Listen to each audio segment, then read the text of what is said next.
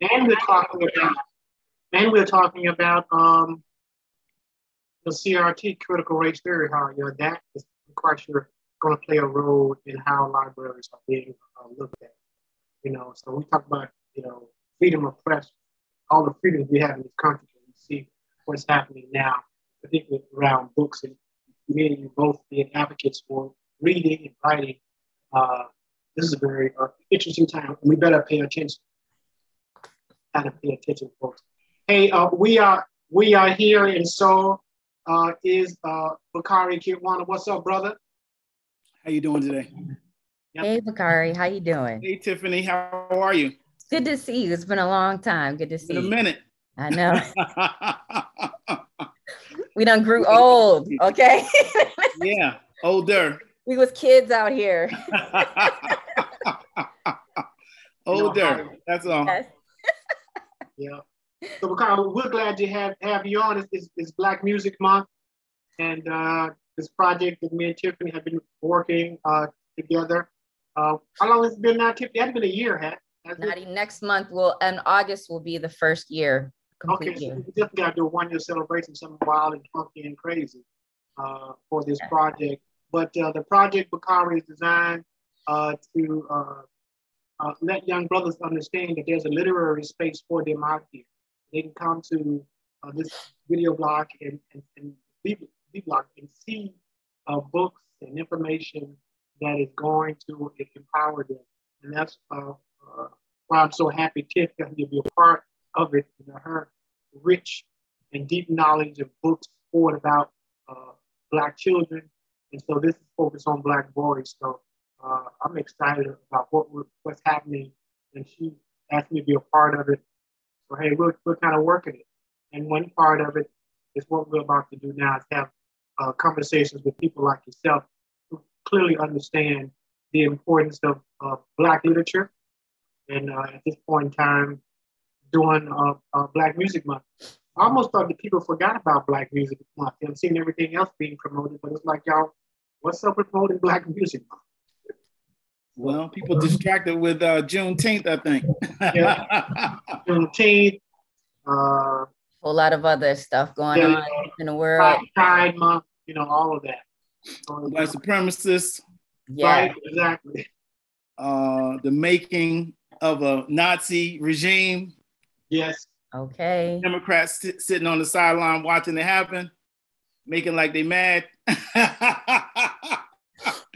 Pretending over nonsense. Pretending. So you know, uh, Chip, you want to go and delve into it? You know, as we um, uh, kind of uh, have a, a, conversation with Bakari about Black Music Month. I know Bakari. I want to talk to you a little bit, you know, about uh, how, how we kind of connected and our work with Third World Press. But since we're talking about Black music, I, I told Tiffany we can go ahead and really just get into it. We're all lovers of hip hop music, but I'm from the South, so I'm a soul music man. So mm. uh, I'm gonna let you get, let you two uh, share some conversation about the work that you've done over the years. Excellent work. Um, I was trying to pull my books on my shelf. I need to remind me to organize my bookshelf because I was trying to find your books and pull them, and uh, I the only, the only one I found was white white, white kids love hip hop. Okay, got, all these books, all these books in my house, and it's like, I need to organize them. They should really organize them because I got hip hop generation and others that I need to uh, and rap uh, rap this game mm-hmm. rap to pull that. I just couldn't find it. You know, I, once I should have looked for it earlier today. I got some new stuff too. Yeah, you know, yeah, you do stuff. This one out, Democracy. Yes. Yeah. Unchained and uh, the Rakim book. Rakim book. I, I, have it here, but I don't have it close enough to grab. Let's talk about that. Let's yeah. tell us about that project, please. Oh my goodness. It was an enormous project it it came from out of nowhere. Um, but when I finally connected with Rakim, it was just a good marriage. Um, it was a history that I knew because I grew up, you know, living that history. I'm a few years older than Rakim, believe it. Rakim was in high school when he when his first songs were released. He was already getting ready to go to college, but he had not yet graduated high school. I believe it was his junior year going into his senior year um, the first few songs blew up so crazy that um, they had opportunities to go on tour, uh, him and Eric B. And so he was presented with the obstacle of dropping out of high school, which of course his mother didn't want him to do. Uh, he also was interested in playing football in college, and I believe he had gotten a um, he was on his way to to college to play football.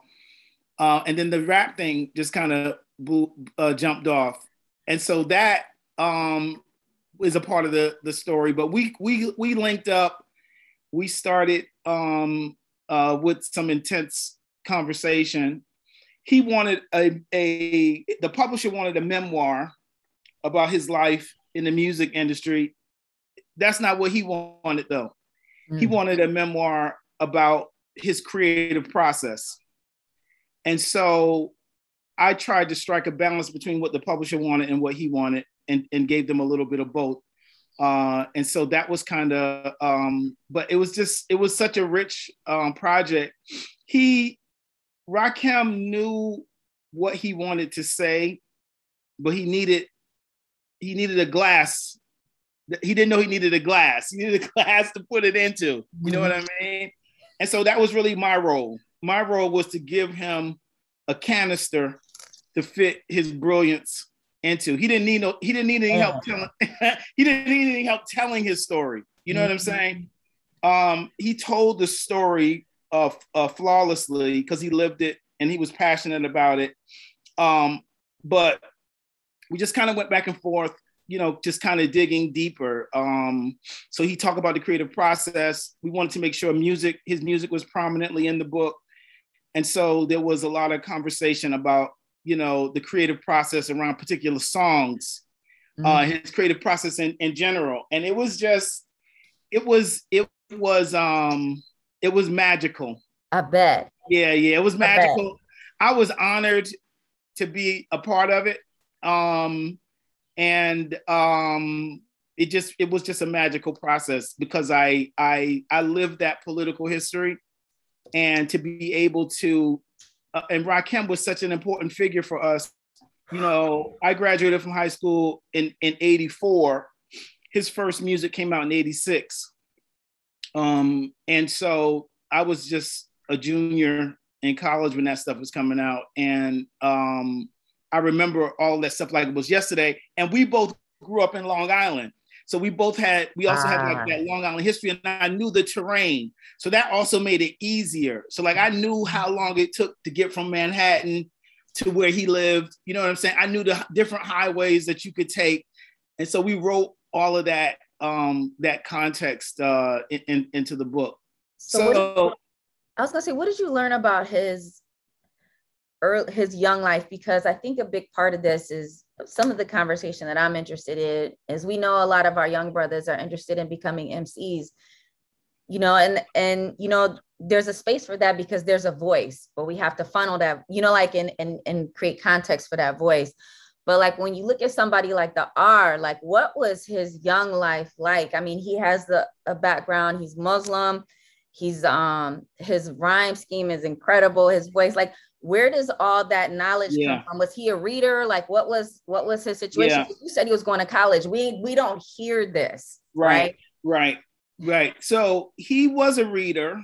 Um i think some of the, so, because once he got into the 5% nation knowledge was just essential. And so he's studying the quran he's studying the bible he's studying other religious texts he's studying the torah um, and a lot of that is coming into um, the writing. But you know, the Five Percent Nation and their teachings um, prominent in in in his in his work, and also his pa- his his parents. He was from a really strong family. His father was um, into music and had a music collection, like a lot of MCs.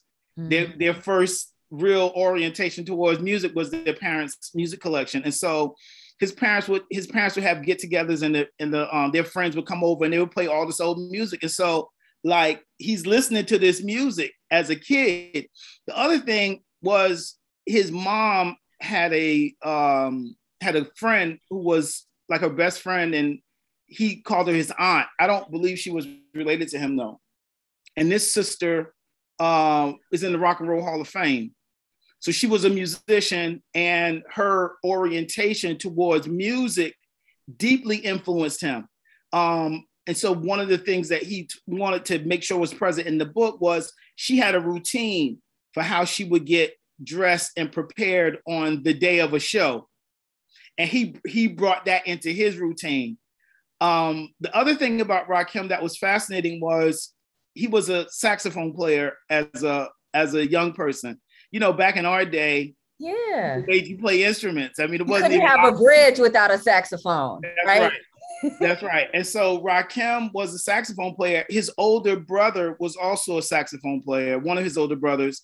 And one of his older brothers also was a, I think, a keyboardist, and he was, and he went on tour with Kurtis Blow. So he had all of this kind of musical stuff happening around him, and he brought all that into the music. The other thing that happened with him that was fascinating was what he talks about in the book, how he first um, ended up with a producer who was very knowledgeable. I God, I can't think of what his name was right now at the top of my head. But this producer and, and sound engineer taught him a lot. So he talks about one time when um, I think it was the Grammys and and Eric B left to go to the Grammys. They still had a song to finish. So he talks about how he actually mixed this last song, but a lot of that orientation came from you know spending close time with this with this uh with this producer. Also eric b had a brother who would come into the studio with them and he really trusted eric b's brother to kind of like you know you'd be like yo that song is done. Like you you don't need to do nothing else. And so he kind of looked to him. So he talks about that also. So all of that and more um but back to the saxophone thing he was fascinated with the saxophone and he was fascinated with jazz music and he was fascinated with John Coltrane. And one of the things he talks about is, is that John Coltrane once uh, had played a note that was basically playing two notes at once. And no one else had ever done this. And so that was the beginning of the way he started to think about rapping. How could he rap like John Coltrane played the saxophone? And that went into his orientation, which really transformed the um, the, the the lyrical uh, process of rap music. It was a combination of that as well as a combination of um, of of um, the five percent nation and the emphasis on knowledge to the point in which a lot of people don't know this, but Chuck D and and um, and Public Enemy were finishing an album. I think they had finished it and and and then he heard the album by uh, Eric B, uh, Paid in Full. He went back and said, "We got to do the whole album over again." This is Chuck D because he said the the the face of hip hop yeah. has been transformed. What what I see is interesting is because I was just reading this article about Nas or whatever, is that they have this jazz background, they have this cultural identity that's very much affirmed. And you know so like that gave them like a great foundation to like go out. They were writers they were readers they were like they had a um, a sense of history and self that was kind of like a springboard for everything they did. And i know like um Nas was influenced by by Rakim's you know, style and everything. Absolutely. So it's it's very interesting to see these similarities in that era because even if you look at like De La Soul and Tribe and everybody else, all, all our parents' records was is you know all that jazz, all that right. that we had. Like you could see the influence in there because I was like, oh my dad, there's where airs, you know, like there's this. You could, you know, inevitably that's our our um, parents' music influence is what played out on us. What does it look like for for like us? Like my kids listen to, you know, like all these hip hop artists. Like, how did that play into where we are now? Do you know? Yeah, that's a good question. I got to think about that. Uh, you made me think about something else while you were talking. Speak on um, it. one of the other things that Rakim talks about in the book was that his father was very witty with language. And so he would say things that were just very, very witty, very creative. And he brought that into the rhyming as well. it's an important point. You know, he talked about um, his father once telling him something like, you know, he, he's like, Dad, I need some money, blah, blah, blah, blah. He's like, well, you better squeeze that money to the green come on. so, he, right. so he talks about these things that his father would say. His father just had a way with, with, with words also. So um, it, you mentioned Nas. Nas emerges in 90, what is it, 90, is it 91 or 94? 90, I don't 94? know. Like, I don't remember. What year was Illmatic? Let me look here. I thought it was, uh, let me look here real quick. I can't remember. 91? I think it is 91 for some reason, but I could be wrong. It couldn't have been 93. It had to have been 91. Maybe it was 94. Let me see. Um, because I think that was it? Yeah, maybe it was not. Maybe it was earlier than that. Maybe it was not. It, was it says 90, well, it says release date ninety four. So there you go. okay, ninety four. I thought it was ninety four, and the reason I thought it was ninety four was that was the time I was preparing to go to the Source magazine.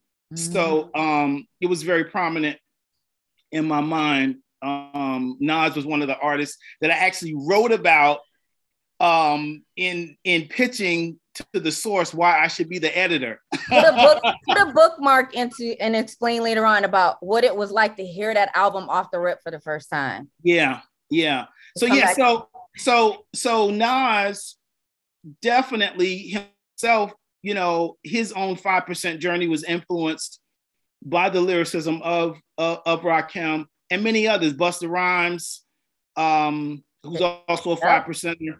Um, uh, Mobb Deep, their their lyricism influenced by um, the the Wu Tang Clan. So it's a long history of artists, um, uh, uh, Brand Nubian, Poor Righteous Teachers. All these right. artists were right. influenced by what um, what not what uh, Rakim Rakim was doing, and and then others who weren't five percenter, but Nation of Islam leaning like Ice Cube and um, and Public Enemy and others. But you said the music I'm trying to capture this question. yeah, because did we mess up, right? Because we we had this great depth of of information. I mean, we had R&B, blues, yeah. soul, we had all this, and then we was so hip hop. Like, is this us? Is well, this our blueprint? I mean, I think the other thing that we had that people often forget, what dovetailed with the five percent knowledge that came out of the Nation of Islam, and some of which came out of the Black Power movement, was also the uh, Afrocentricity movement, not just within the academy, but also within the street, which gave rise to Black Studies departments. Mm-hmm. So that was happening. You had people selling books on the street. You had the African people buying African medallions and wearing them in hip hop. So all of that African centered consciousness that came out of the Black Power movement began to work its way into hip hop. People like Queen Latifah, which was all, which also came shortly after Rakim. I want to say her first album was 80, uh, late 80s, 87, 88 or 89, somewhere in there. Um, um, and so she also is another person. So we had all of these influences that are coming out of the Black Power movement, in addition to the music. And and for this is the other thing, our generation of hip hop music was a generation that came um, the, the basis of most of the early hip hop albums were songs we already knew. Yeah. So so it wasn't it wasn't like we were yeah. hearing this. I mean, that was a part of his power. Yeah. So when you heard um, you know, Encore by Cheryl Lynn, you know what I'm saying? Or uh, whatever Kanye sampled uh, Chaka Khan, you know what I'm saying? Through the through the through the fire, his song was through the wire. Like these were these are songs we knew. So, or when we heard James oh James Brown beat, we knew this music. Yes. So uh, when we heard um, Cameo, or we heard um, uh, Mtume, mm. right? This is music that we knew already. That's true. That's so, true. So it wasn't a leap. We were already dancing to this music in the in the basement parties, in the um, in the in the nightclubs, kind of. We were still kind of young. We were we were too young almost to be in the clubs. We were sneaking in. but we were that wasn't me though. If my dad's watching, that wasn't me. That was them. right. We were dancing to this music at birthday parties. at graduation parties, at weddings. In the park. That's right. And it was the it was DJ driven. So yeah. what we saw happen was young people starting to get on the mic and rap over these over the hooks to these beats. You know what I'm saying? Over, over the over the uh, uh the break beat, what what uh DJ Kool Herc isolated as a as in as his contribution to hip hop, we would then we're dancing already to this music. We hear that break beat and the MCs at the parties are starting to rap over this. And so all of this kind of dovetails into where we are. So I think that's something that was different. By the time we get to the more contemporary era, you have a whole lot of legalese has entered into the game. And you got to get sample clearance and all this other stuff. People start making their own beats so they can avoid, you know, having to get the sample clearance and all this stuff. And I think all of that kind of um, uh, uh has plays a role. I don't I don't think that it and, and also the music industry becomes more centered on making money. That's true. Like this is the thing. The music industry could make money off of hip hop in the beginning because they didn't invest that much money in it. Mm-hmm. You know what I'm saying? Like they would they would invest very little and the artists did all the work. And then they made this huge windfall of cash because they already paid out so little to begin with. They weren't really paying for all this other stuff. But as it as it becomes more of an industry, they're paying for more and more stuff. And so now the whole the whole formula uh, is, is forced to change. Mm-hmm. Um, and so also you start to get a different type of artist. And what Jay Z said when I interviewed him, he's like, "Look, most people most people, when they heard of true MC like a Rakim, they knew they couldn't do that. Mm. But when they heard, you know, just somebody making some noise while the song was playing, they're like, "Well, I can't, I can't rap, but I can do that." That's what those, those were his words. I can do that. And so I feel like we started to get this kind of dumbed down you know, and I really feel we've moved, we've moved away from that. Like there are fundamentals of hip hop that were a part of the definition of hip hop that are no longer the definition of hip hop for a new generation. One of which was lyricism. But one uh, of the, I think yeah. one of the Beastie, and granted it's the Beastie Boys, but one of one of them was saying that like, you know, it has to innovate itself. Where do we support them versus where do we say y'all need to maybe look back like you know, like we had a music history, like maybe y'all need to look back at some of this. So where's the support for them? And then yet yeah. where's the the mentorship of hey, look at this, you know, like look at this over here. Maybe this can add to this. I feel like there's a little bit of all of that going on. Um, there's a book out right now by um, uh, Wise Intelligent, one of the artists with Poor Righteous Teachers. The book is called Three Fifths of an MC, playing on the three fifths of a man. right, right, right. Which I think is brilliant. I mean, the brother was always brilliant, but I mean, he knocked it out the park with that. And then um, Talib has a new book out called Vibrate Higher. Mm-hmm. And in this book, he t- talks a lot about a lot of his own history and his own evolution within hip hop and his evolution as an MC, his evolution within music, and his his history of his family. And but he also talk, he also talks about what you're saying. We've got to give the music the chance to evolve and not feel like we can hold it in a box. And so Rakim, I mean, I'm sorry, Talib says, you know, he listens to a lot of the stuff. He's like, you know, some of it's good. You gotta, you gotta expand your ear. But what's to me, as I look at it, and you know, I'm working on a book on Nipsey Hussle now, and I'm looking at these evolutions within the music and and the music that we um the what we love about hip hop is not what this generation of young people love about hip hop. And I think that we that's a that's an important starting point. Explain they don't that. love what we love. We love the lyricism, we love the intellect, we love the wittiness, we love the originality, all of those things, and we love the beats. Yep. All of those things were a part of hip hop for us. And I feel like as this generation, as a new generation has evolved and as the music has changed, the changes within the music industry, the changes within um, hip hop journalism, which used to talk back and engage the art in a different kind of way. The moving of a lot of that stuff to the periphery, um, the rise of different ways of making music, selling music, selling music online, uh, people buying singles through live streams instead of buying entire albums. Like the concept album drove hip hop in our in our yeah. era. The rise and evolution of the mixtape, all of these things affect the way in which music is now heard. And I also think that for our generation, hip hop was an end all be all. We saw hip hop first, many of us in the park. We didn't, it wasn't, it wasn't a mainstream media yeah. manifestation. It was off the radar culture. It was culture that we lived. I remember the first one of the first times I got on the turntables was my cousin who lived two doors down from me is playing music in his garage.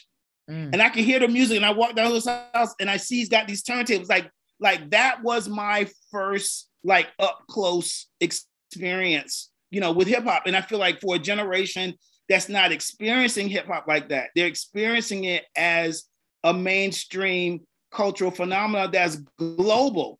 It's just a different reality for them. And I think we got to give them room to experience it how they experience. The hope, I think, is that they'll invent something new. I think that they kind of already have, but they still call it hip hop, which is a, another topic. That's another topic for another day. wow. Uh-oh. Okay. Uh-oh, okay. So so it's it's beyond the four elements right or five some people say you know like so it's beyond that yeah yeah yeah i think You're that right. they've created i think they've created something different i think that they're able to um like we don't really see a hip hop artist in my opinion that's really rock star level mainstream american culture until tupac. But they like we started, to, we started to see a little bit with I think we started to see it a little bit with um Run DMC, but mm-hmm. I think it, it was something different. By the time two, I mean, we started to see a little bit with Snoop, then Snoop had the murder case, but then with Tupac, it's really hip hop is really mainstream culture, and you got a generation of young, even white kids that are like, this is fascinating. You know what I'm saying? Like the the level of fascination with Tupac yeah. to, in my opinion, is radically different than Run DMC because Run DMC wasn't as in your face radical. You think it would have been Run DMC because I don't, I see a lot of young folks reference Tupac. I don't see it in the music. They're like on some next level black funk Kraftwerk type you know what I mean? Like yeah. I can't explain it, but it's like some techno computer generated sounds and things. You know what it's I mean? A, yeah, yeah. It's a it's a it's a lot of a lot of different things that are going on. You know, you got now music being sold on uh TikTok, and and that was never re- like like you didn't have you didn't have hip hop songs quote unquote breaking on anything right. other than somebody within hip hop said it was hot. But so all so everything the whole the whole playbook I think has been rewritten, and I think just think that there people are experiencing it different, and we got to let them experience it how they experience it. Um, but I do think that we have to be, be more uh, brash about saying this ain't the hip hop that we grew up with. What y'all call hip hop right. is not what we call hip hop. Where does literature have a place in this? Like, how can we mm. look at our literature? How can we look at your stuff you've written? How yeah. do you bring that to them as how does this, you know, um, how does this resonate with you? I mean, even if it's we reject this, I mean, write about rejecting it. You know what I mean? But at yeah. least give me some yeah. examples. You know what I mean? Yeah. I mean, I, I feel like one of the things that happened with us as a generation is that we were so um, we were so centered on recognizing hip hop as youth culture that we continued to let it be youth culture even when we, we weren't the youth anymore. yeah. So I feel like I feel like that's one of the things that happened. Like, and I also feel like we as a people are so always anxious for a new generation of activism to emerge mm.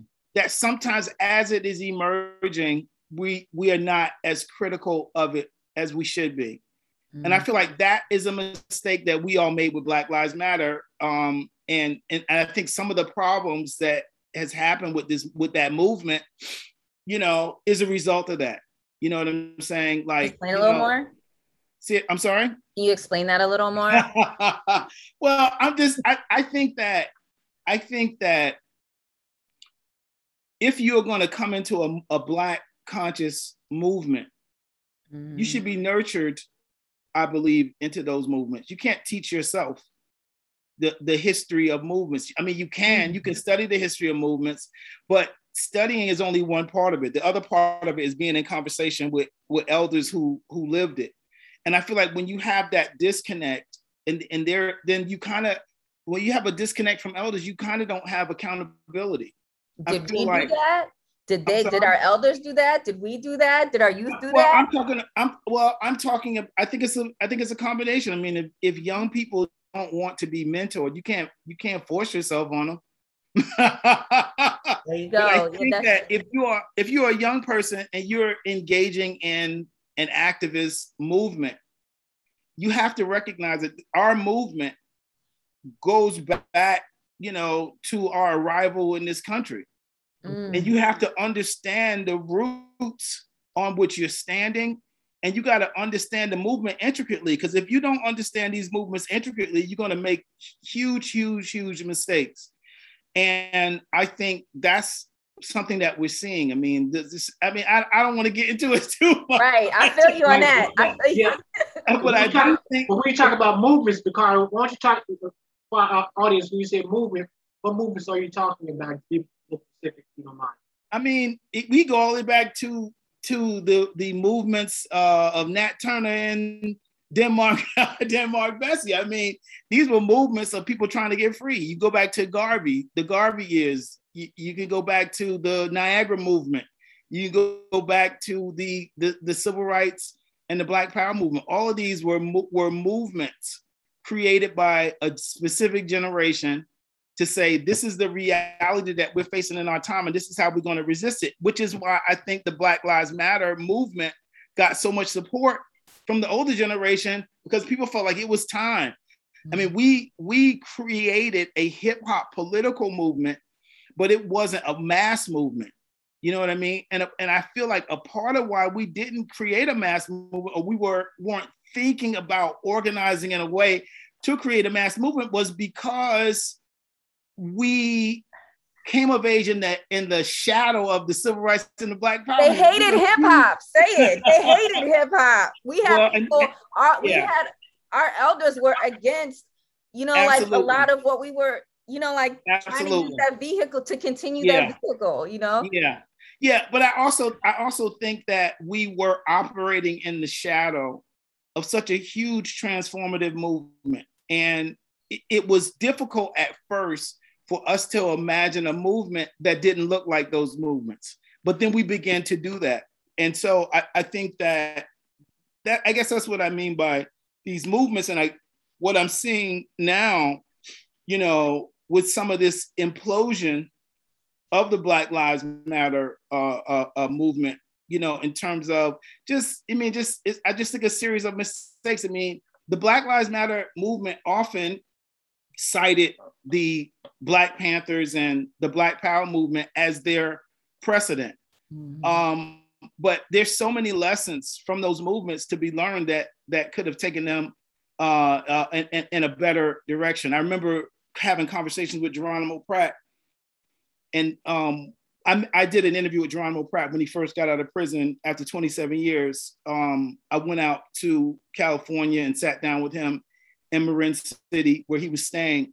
And at one point, we're sitting there talking, and people come up to him trying to get his autograph. And he's like, you know, that's not what we do in, in, in, in our movement. Like, we're not supposed to be celebrities. You know what I'm saying? So, like, just that, we, we you know, the moment that we're in in America as a society with social media and everybody trying to have a platform and every like all of that stuff, I think is diminishing our capacity to organize at the level that we need to. Well, why aren't we? Very quickly, I just want to say, very quickly, I want to say, hey, this is Patrick Oliver. I'm on here with Tiffany Fontenot. You're uh, on uh, the conversation. We are here with Bakari Kitwana, author, activist. Uh, we have a discussion about Black History Month. Go ahead, Tiffany. Black Music Month. Black Music. Black Music Month. Yes, so I was gonna say I remember hearing someone say, and this blueprint reference can you can use it as hip hop or history or whatever, but some of us from our era felt like we weren't handed the blueprint, right, to be able to move forward per se. And, and I feel that some young people might feel the same way. And it seems like we're continuing this gap of not bridging, ensuring that we're bridging these gaps for some type of continuity. Yeah. See, I have a jaded sense of that. You know, when I, by the time I finished my you know, my my my senior year of college, my first year of graduate school, I had already spent a lot of deep quality, been in deep quality conversation with Na'im Akbar, with Haki Madhubuti, with Maulana Karenga, you know what I mean? And so I feel like I had created a relationship with some of these folks. And then, of course, when I went to work at Third World Press, that just only deepened. You know, yeah. I spent a lot of time with Paul Coates of, Black Classic Press, um, I spent, you know, I edited Frances Cress Welsing's book, The ISIS Papers. Mm. I, I I edited um, Gil Scott Heron's book, So Far So Good, and spent a lot of time with Gil Scott Heron. So I feel like because of my relationship with Haki, I got, got to know people like Sonia Sanchez, Gwendolyn Brooks, um, uh, Amiri, Amiri Baraka, Mari Evans. So like I feel like I had access to all these people, and I also had access to some unknown soldiers who were very active in the Black Power movement. And one of the things that they would say to me is, you don't have to just read this history. These people are still here.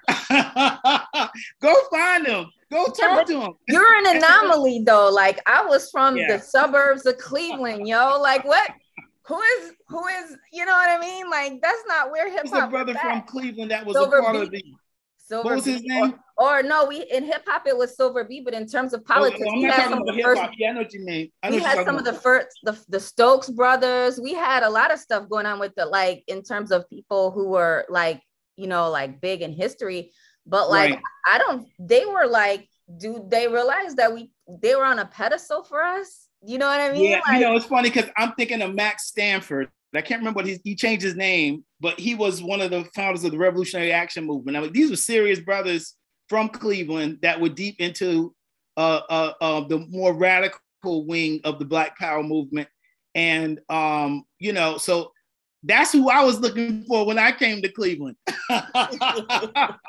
and actually, he gave us a lot of feedback when we were organizing the National Hip Hop Political Convention. Mm. So, you know, I feel like I've always kind of sought these elders out because many of them are underutilized. Yes. And so, I, I mean, I would say to young people, if any of them are, are tuning in here, you know, if you're part of the contemporary movements, I mean, you know, reaching out and being in conversation with the elders about these past movements, I think is just an essential part of, of, of what we have, have to do. Mm-hmm. Right, talk a little bit more about uh, your Haki Madhubuti's the Third World Press influence on your examination of, of, of music, hip hop music, rap music. You know, you did mention a, a little bit about it, it kind of was one Haki Madhubuti, we all know, was part of a major part of the Black arts uh, movement. So how did that play a role in your, your nurturing and your uh, analyzing? Yeah, that's a good that's a good question. I mean, I feel like when I came to Third World Press and I was working at Third World Press, I mean, I was fascinated to be have all this access to to to our history. I mean, like Haki was such a pivotal figure, and he just knew so many people, man. Like I remember um, one time Haki, and Haki would tell you to do stuff, and you'd be like, man, why has he got me doing this? So one time he had me, he's like, I want you to come out to my house on Saturday, and, and I need your help. So I'm like, what does he want me to do? so I get out there, he's pulling all of these books out in his garage. And so he's like, I need you to help me dust these books off. I got all these books. Haki has so many books at the press he had as many books at home. And so I'm sitting there, you know, clean, we're cleaning these books. This must have taken about five or six hours. We're going through all these books. He's like, put the duplicates over there. You know, sometimes he had full five duplicates. I remember he gave me a copy of The Choice by Samuel Yette that day. but going, so I'm going through this stuff. I'm putting these books over here. He's like, just he's like, you see the duplicates, put them over here.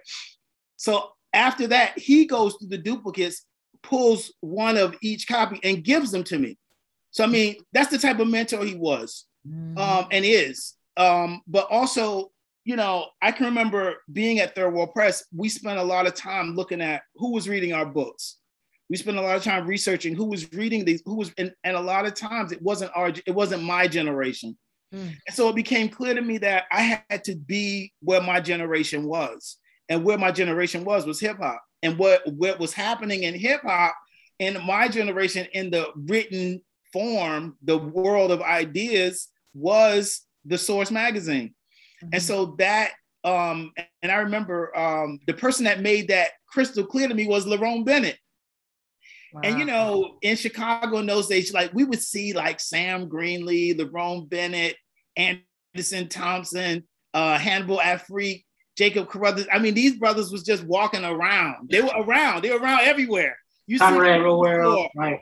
you see them at the uh, you see them in Malcolm X uh, Malcolm X uh, Park. I mean, you just saw these brothers around. And so one day I'm talking to Lerone, and he says to me, I'm asking him about Ebony and his journey with Ebony. And I'm like, and he can tell where I'm going with this. He's like, you need to go wherever your generation is with this, with with the writing. And so he said, you don't need to be at Ebony. You need, if it's the source, you need to be at the source. And so that kind of set me set me on this path to to to be at the source. So I think that was some of the overlap. But I mean, like watching Haki work and watching the range of the entire Black world that he knew, people all over the world would come to visit Haki um, from, from around the world. One of his good friends was Kerapesi Kogut who was a South African uh, poet laureate. He passed a few years ago. Ironically, he's the father of the rapper Earl Sweatshirt. A lot of people don't know that. Um, so, so you, he has that poetic pedigree from his father that he brings into his hip hop lyricism. Um, so so so yeah, so there's that. And then people like Sterling Plumpp, who I who I met, who was really deeply into the blues and stuff. I mean, they just start to give you an appreciation for um, the the intersection of music mm-hmm. and and and and knowledge and information and, and spirituality and just how we begin to transform our communities and transform and impact our people in, in a more positive uh, way. So if young, so if young Bakari was walking up to you and was like, I want to write and I want to be on the scene, is, is it source? Where is it now? It's online, Man, right? I don't think it's the source. I mean, you know, it's funny because one of I've been thinking about that. It feels like one of I think there are multiple arenas, but one of the arenas right now is the podcast. And ah. I don't know how that translates to the written word, but it's definitely a gateway, I think, mm-hmm. for knowledge. I don't think that we've figured it, I don't think that people figured it out yet. Most of the people that are in the podcasting arena that do hip hop aren't as interested in the written word as a vocation but they do, I think they see the written word as a place to make more money. so someone like a Charlemagne the God, he does have books. You know what I mean? He is in the podcasting space, but I don't really think that he see he has seen books as a knowledge system. Or um, he has has he been does he could he recognize though that he has the power to lead folks to books? I think he definitely I think he definitely recognize that. I mean, he now also has a, a book imprint, right? Um, which published they published um, Tamika Mallory's book, uh, State of Emergency, and I believe they published another book from. I don't know what else they published, but yeah. So that I think that's something that's happening, but I still think that there's an information gap in terms of look the the what they were able to accomplish in the Black Power movement was unprecedented for for for our people in terms of of of of, of societal transformation. The Black Power movement and the rise of Black studies transformed the entire American the American uh, uh, uh, college and university system. I mean, absolutely transformed it. Never will be the same again as a result of it. Um, and so I just think that what they were interested and invested in was capturing the history that we had, the documented history of Black folk that had been already written as far back as they could go, and to set up set us on a path for how to continue to use it into the future. I mean, like it was just like, and these were young people. Yeah. These were young people. Many of them hadn't even had PhDs yet. So it's just like that power and influence that they recognize the work that people like that were doing in the activist arena, like a, like Assata Shakur, like Afeni Shakur, like Mutulu Shakur, Sekou Odinga, etc. I mean, like these these people were serious um, I mentioned Geronimo Pratt. One of the things he talked to me about was uh, when I did that interview with him. He talked to me about about uh, Bunchy Carter and Bunchy Carter's ability to transform the Slausons gang into a revol- into a revol- into revolutionaries. You know what I'm saying? Like that stuff is very powerful. And I think it's a period that we have to revisit and not, not take, take lightly and think about what lessons are still there for us now. And I think we're really in a moment in which the consciousness has been raised yes. and people are looking for information and we got to figure out we got a short window of time to figure out how to get it to them for me my my my uh contribution where i'm hoping to make this impact is with this Nipsey Hussle uh, uh, project. Um, the book is called Higher, mm-hmm. uh, the philosophy and opinions of, of Nipsey Hussle, and should be out in 2024. So he has the thing. Unless I can tie this to Nipsey Hussle too. So it's great that All you're right. doing that. Nipsey has a has a, uh, a beeline to Africa, right? He he speak, you know, like and and people aware of this. We, we and we're talking about access. We could immediately through Zoom, Skype, whatever, have this access to Africa and have this tie that we only had through print resources and whoever before. Who's making the connection? I'm just starting to hear folks say we need to have ties to Africa, you know, like yeah. 16, you know, like all the the, you know, like the 1619 project and all that is, is, making us really think about these things but right. who's actually bridging that gap to say look we have an easier access now yeah, that's that's a that's a good question. That's a I mean, I think that there are people out there that are um that are talking about it. People like Greg uh Greg Carr and and, and others. But I still feel that there's a disconnect between the people that have resource serious resources and serious influence. Like I feel like it's different now. Like I feel like when we were coming up, there was a respect for these knowledge centers, and we we res- we respected a black leadership, and there was a black leadership class in every area of, of human knowledge, mm-hmm. and we would res- we would respect and gravitate to those knowledge centers. I feel like now people feel their knowledge centers in and of themselves, and they mm. may not even know as much. right. They're still willing to, you know, platform themselves because that's kind of what happens in this like the the social media market is a capitalist market and wow. i feel like the second that we accept that our future is in capitalism i think that we're already defeated before we even started and i feel like that's what's running things now people talking even when people are talking about generational wealth it's really a capitalistic idea that they're really advancing they're not they're not talking about the people are more important than me as an individual. You know what. I'm saying? that, that's not the orientation. So I mm-hmm. feel like it's a lot of work to be done. Mm-hmm.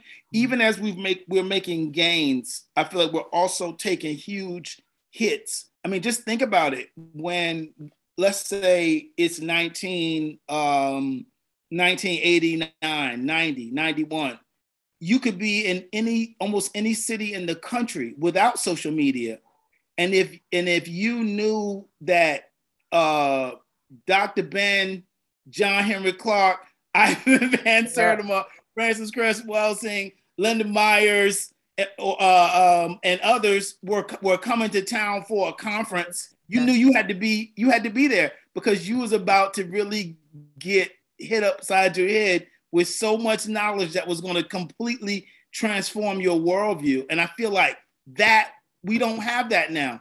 And even where we do have it, the most fierce of our intellect is not being lifted up in the way that it was in, in those days. That to me is where we're where we're losing. You got so many people pushing themselves, pushing their friends, mm. but not pushing our our most serious and strongest intellects that, that are really trying to take us somewhere and not telling us get the bag, get the bag, get the bag. I'm so sick of people saying that. They're telling us, they, they were telling us, you have to be a knowledge center unto yourself if we're going to free ourselves as Black people. What is your angle for for your Nipsey uh, research and your your theme? Like, wow. what are you looking at on that one? hmm, how much can I talk about?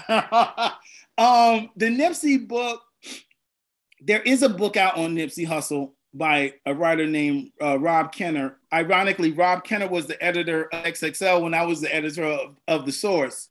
Um, Rob Kenner's book does a great job of capturing the the you know what a music history will do.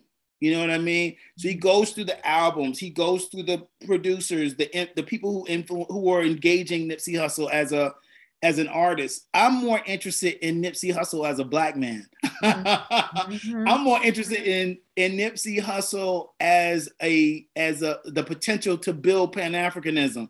I'm more interested yes. in Nipsey Hussle as a person who is advocating black love, black family, parenting and a, a collective uh, Black uh, economic enterprise between a generation of Black folk who are who are uh, entertainers, celebrities, athletes to better use their power beyond themselves. So I mean, like that's that's what I'm interested in. That's really kind of what what and I'm I'm interested in like I feel like a lot of what Nipsey Hussle talked about in his lyrics about his story was a a, a self creation uh, narrative. You know, you know, people always always talk about the autobiography of Malcolm X, for example, that Malcolm X told us the story about himself that he wanted us to know. Right? I feel like Nipsey Hussle told us the story about himself that he wanted to know. I feel like the Rob Kenner book lifts that history up. I feel like media has lifted that that that narrative up. I'm interested in finding the other narratives about Nipsey Hussle that we don't know. Yeah, create that philosophy and framework. I see that being a way of looking for these young folks to get activated in community. I think so. Making that collective that you were talking about instead of this individual mindset. It's hard though. It's hard because capitalism is very persuasive. It's very seductive. Mm-hmm. And everybody wants to live the good life. you know, uh, uh, one of my favorite writers is Vijay Prashad. I was watching him, uh, he's an international studies professor. I was watching him give a talk in which he said, um, we don't, we not, we not mad at, uh, we don't want to get rid of first class. We just want to get rid of, we just don't want nobody in second class. we want to get rid of coach. Right. so I think that that's an interesting way of thinking about uh, how we upend uh, capitalism. Not so much, you know, everybody got to be in coach, but can we get everybody in first class? Right. get us there. Bakari, uh, uh, we are up on the seven o'clock or eight o'clock hour. Yes, we are. My goodness. Yes, it has been a, a very uh, delightful conversation, very knowledge based. We appreciate you for what you've done. Uh, anything you want to close us out with? You know, because we are in Black, we are in Black Music Month, but we also you shared with us, and I was I'm glad we went the direction of the, the political activism that's associated with Black yeah. music. You know, you mentioned people like James Brown, Chaka Khan, and all those songs. You know, we, people forget about James Brown's songs. I don't want nobody to give me nothing. they allowed. you know, open up the I door like James, James, James Brown, in many ways, is almost like fundamental to hip hop. Like so many artists sampled James Brown, you know, back in those earlier days. So it's fundamental. Um, other, other, uh, man, I'm just thinking of so. I feel like we just really scratched the surface. I mean, um, I wanted to mention that I started an organization with Dave Mays called the Hip Hop Political Education Summit in 2020. We did two major uh, virtual summits. One was hip hop, uh, the Hip Hop Political Education Summit on voter suppression. That was in September of 2020. Then we did a second one in November, the Hip Hop Political Education Summit on Black Men in the Vote. And so we talked about Ice Cube and his uh, agenda, uh, agenda for Black America. I remember was that something? Was that what it called? I'm thinking in my eye. yeah, and so and so we talked about a lot of that stuff, and I feel like there was so much we talk, we brought so many personalities in. Dame Dash was a part of it. Um, brothers from Brand Nubian were a part of it. Professor Griff was a part of it, and so I feel like we got really kind of deep into some of the music, but also really kind of the, the, the heart of where where people are. But so many books, I feel like Patrick, man, I feel like I didn't talk enough talk about enough books. Oh. Um, um, Hang wow, a little longer. Hang out yeah, a little longer. Yeah, a, there there is a hip hop book on music that I think is fundamental. Two of them. One is hundred books of uh, the 100 best albums of hip hop written by um, oh my goodness, I'm trying to remember what his name is now. It's written by Oliver Wang. Oh yes. yeah it's a great that's a great book and the other one i want to mention is a book written by dan charnas dan charnas has a new book out on uh j dilla i haven't read that yet but his book on uh the history of def jam what a powerful book about the history of hip-hop through the lens of, of, of def jam i think that's must reading for anybody trying to do serious work on on on, on hip-hop and your question I pulled some from my shelf. Give her some props on Black feminism and yeah, hip hop to this day. She changed my whole mindset. That book changed my whole mindset. Yes, that's a great book by Joan. Joan Morgan's one of my best friends. She also oh had a book that she put out on Lauryn Hill, Lauryn Hill. Um, which is a brilliant, brilliant book. And and what what was striking about that book to me, Patrick, was the way in which I had I have never in my life read a book from such a black woman perspective that it made me realize how many books I read from a male perspective, not realizing the book was written from a male perspective. Right. That, that's right. one of the genius things that she did with that book. What a brilliant book.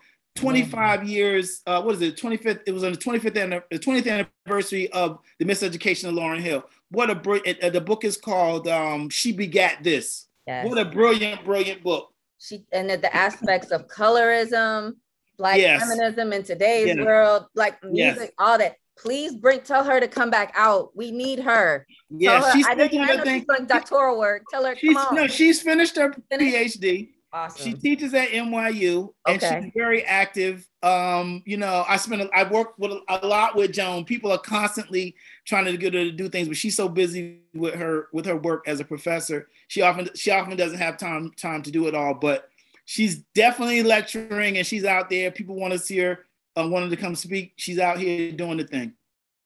I, I just learned this over this weekend that in terms of voter registration and things like that, we're doing things too late like we need to mm. be growing these young folks and growing them in spaces like libraries and things like that so that we can have better access to information like you were saying and um, people like you you know like so what could we do to like you know get folks like you you know like these these kids are hanging in libraries in the summer that's the mm. cool spot where the air conditioning is. That's where all the music and books and computers are where they can go and get the beats and all this stuff if it's not on their phones. Like, how can we, you know, like mobilize the library as a space because it's free, it's open, it has your books. It has the thought. Right. Yeah, I mean, I think that, you know, I know here in Cleveland, and you know, because you were here, the Cleveland Public Library is very aggressive about bringing hip hop artists. I remember RZA was was here. RZA uh, was here speaking on his book, um, the the the Tao of the Wu, that came out in 2014, I think. Another great book on hip hop by by just just a brilliant way that he weaves together hip hop history, the, his spiritual centers um, of, of the Shaolin uh, Temple, as well as the Five Percent Nation, as well as you know, like a fierce kind of street consciousness. Um, so yeah, I mean, I think that those I I encountered him at a library. You know what I mean? Mm-hmm. Um, so I think the library definitely should. There's so many artists right now who have books out, like Rick Ross, and I mean, I, I hope the libraries will bring those guys out. I mean, I think it's definitely a conversation starter. I've done a number of things at libraries with uh, uh, here in, in, Cleveland with uh, Michael Eric Dyson, um, with some of his works around Tupac and, and, and others around hip hop and some not hip hop. But definitely, I think that's a place to go. And I think if if libraries can reimagine the spaces. I mean, reimagine the conversations. It doesn't have to be a hip hop artist one on one with you know talk, one artist talking about his book. It could be. I I did a big program at Harvard with Cornel West. It was me, Cornel West, and Rakim. And they were and Rock and Cornel West added so much richness to the conversation around the history of music, and then him and and and uh, and Rakim kind of went back and forth so the Dave, the Dan Charnas book is called The Big Payback. I just remember that. Yeah, the Big Payback. Mm-hmm. Mm-hmm.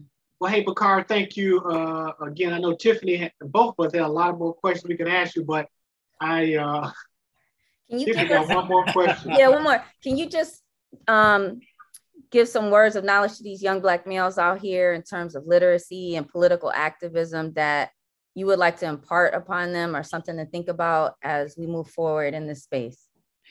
Man, I mean, I, I think one of the things that I see a lot of that is that is uh, frightening to me is the social media space in which capitalism is worshipped. You know, is is absolutely worship. The get the bag thing is the is a is just the smallest part of it. You know, you have so much conversation around these cryptocurrencies and flipping houses and all this stuff. I mean, I think that one of the one of the one of the most important things that we can do is to begin to to to talk to young people about life.